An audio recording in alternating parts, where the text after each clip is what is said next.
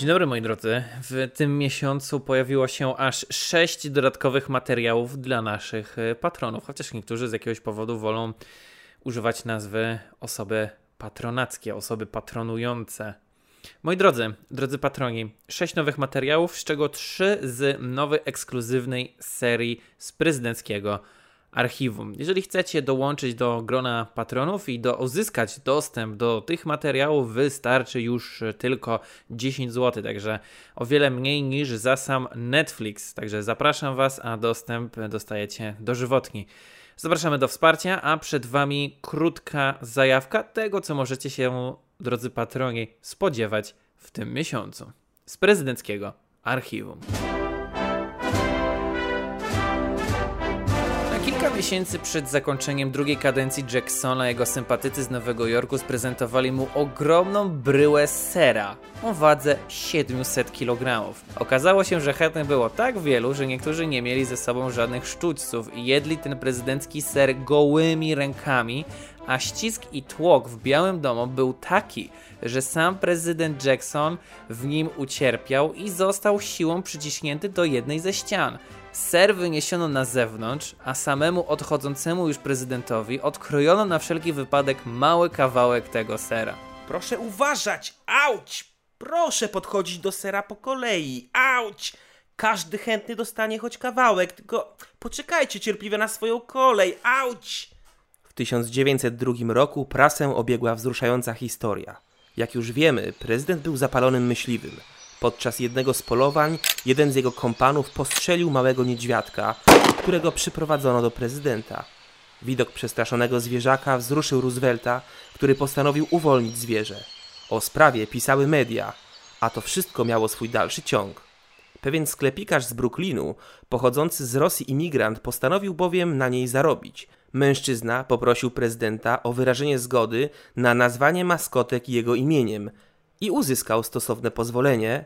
I od tego momentu wszystkie dzieci w Stanach Zjednoczonych mówią na swoją ulubioną maskotkę Teddy Bear. Innym razem Roosevelt pił kawę Maxwell House w posiadłości innego prezydenta Andrew Jacksona i skończywszy ją pić powiedział Mmm, ta kawa jest dobra do ostatniej kropli. Tak to zdanie stało się hasłem reklamowym tej marki kawy do dnia dzisiejszego. Ty przeklęty mały eleganciku! Gdy Roosevelt zdjął okulary, spokojnie schował je do kieszeni, podszedł do swojego kolegi po fachu i błyskawicznym ciosem powalił go na ziemię. Drugim ciosem poczęstował jego znajomego, a trzeci, widząc co się dzieje, uciekł w popłochu na ulicę. A teraz proszę się obmyć. Zapraszam pana na piwo. Wiedział Teddy do tego polityka. Kiedy wypili razem po kuflu, Roosevelt wychodząc powiedział Kiedy znajduje się pan w towarzystwie dżentelmenów, niech pan zachowuje się jak dżentelmen. Biały Dom w okresie jego prezydentury był pełen życia i różnych atrakcji, które zapewniała często jego córka. Alice. Zapraszała ona do Białego Domu wyzwolone kobiety, paląc przy tym duże ilości papierosów, co gorszyło damy z waszyngtońskich wyższych sfer. Po trawnikach siedziby prezydenta biegał nieustannie niedźwiedź, kucyk i świnka morska, a także jednonoga kura. Alice Roosevelt w swojej torebce trzymała także małego węża, którego od czasu do czasu wyjmowała, aby przerazić gości. Raz jej ojca odwiedził jego przyjaciel, pisarz Owen Wister, który obserwując to, jak młoda Alice im przeszkadza, powiedział Daddy, czy możesz coś zrobić, by przywołać do porządku Alice? Mogę robić jedną z dwóch rzeczy: albo być prezydentem Stanów Zjednoczonych, albo trzymać Alice w ryzach, ale żadną miarą nie mogę wykonać obu tych zadań naraz. A teraz czas na prezydenta znanego z tego, że odmówienia wolał milczenie. Mowa o Calvinie Collegium, 30. prezydencie kraju.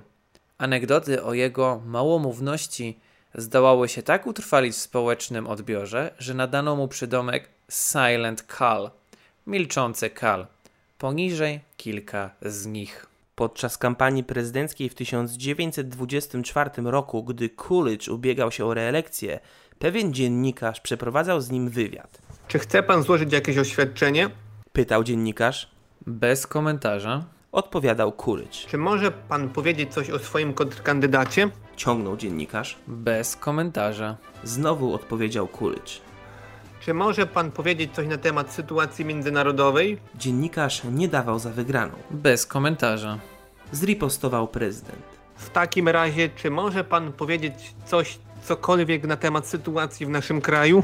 Chciał wyciągnąć od niego dziennikarz. Bez komentarza. Obstawał przy swoim prezydent Coolidge. A kiedy niezadowolony dziennikarz opuszczał prezydenta, Silent Call rzucił A propos, proszę mnie nie cytować dosłownie.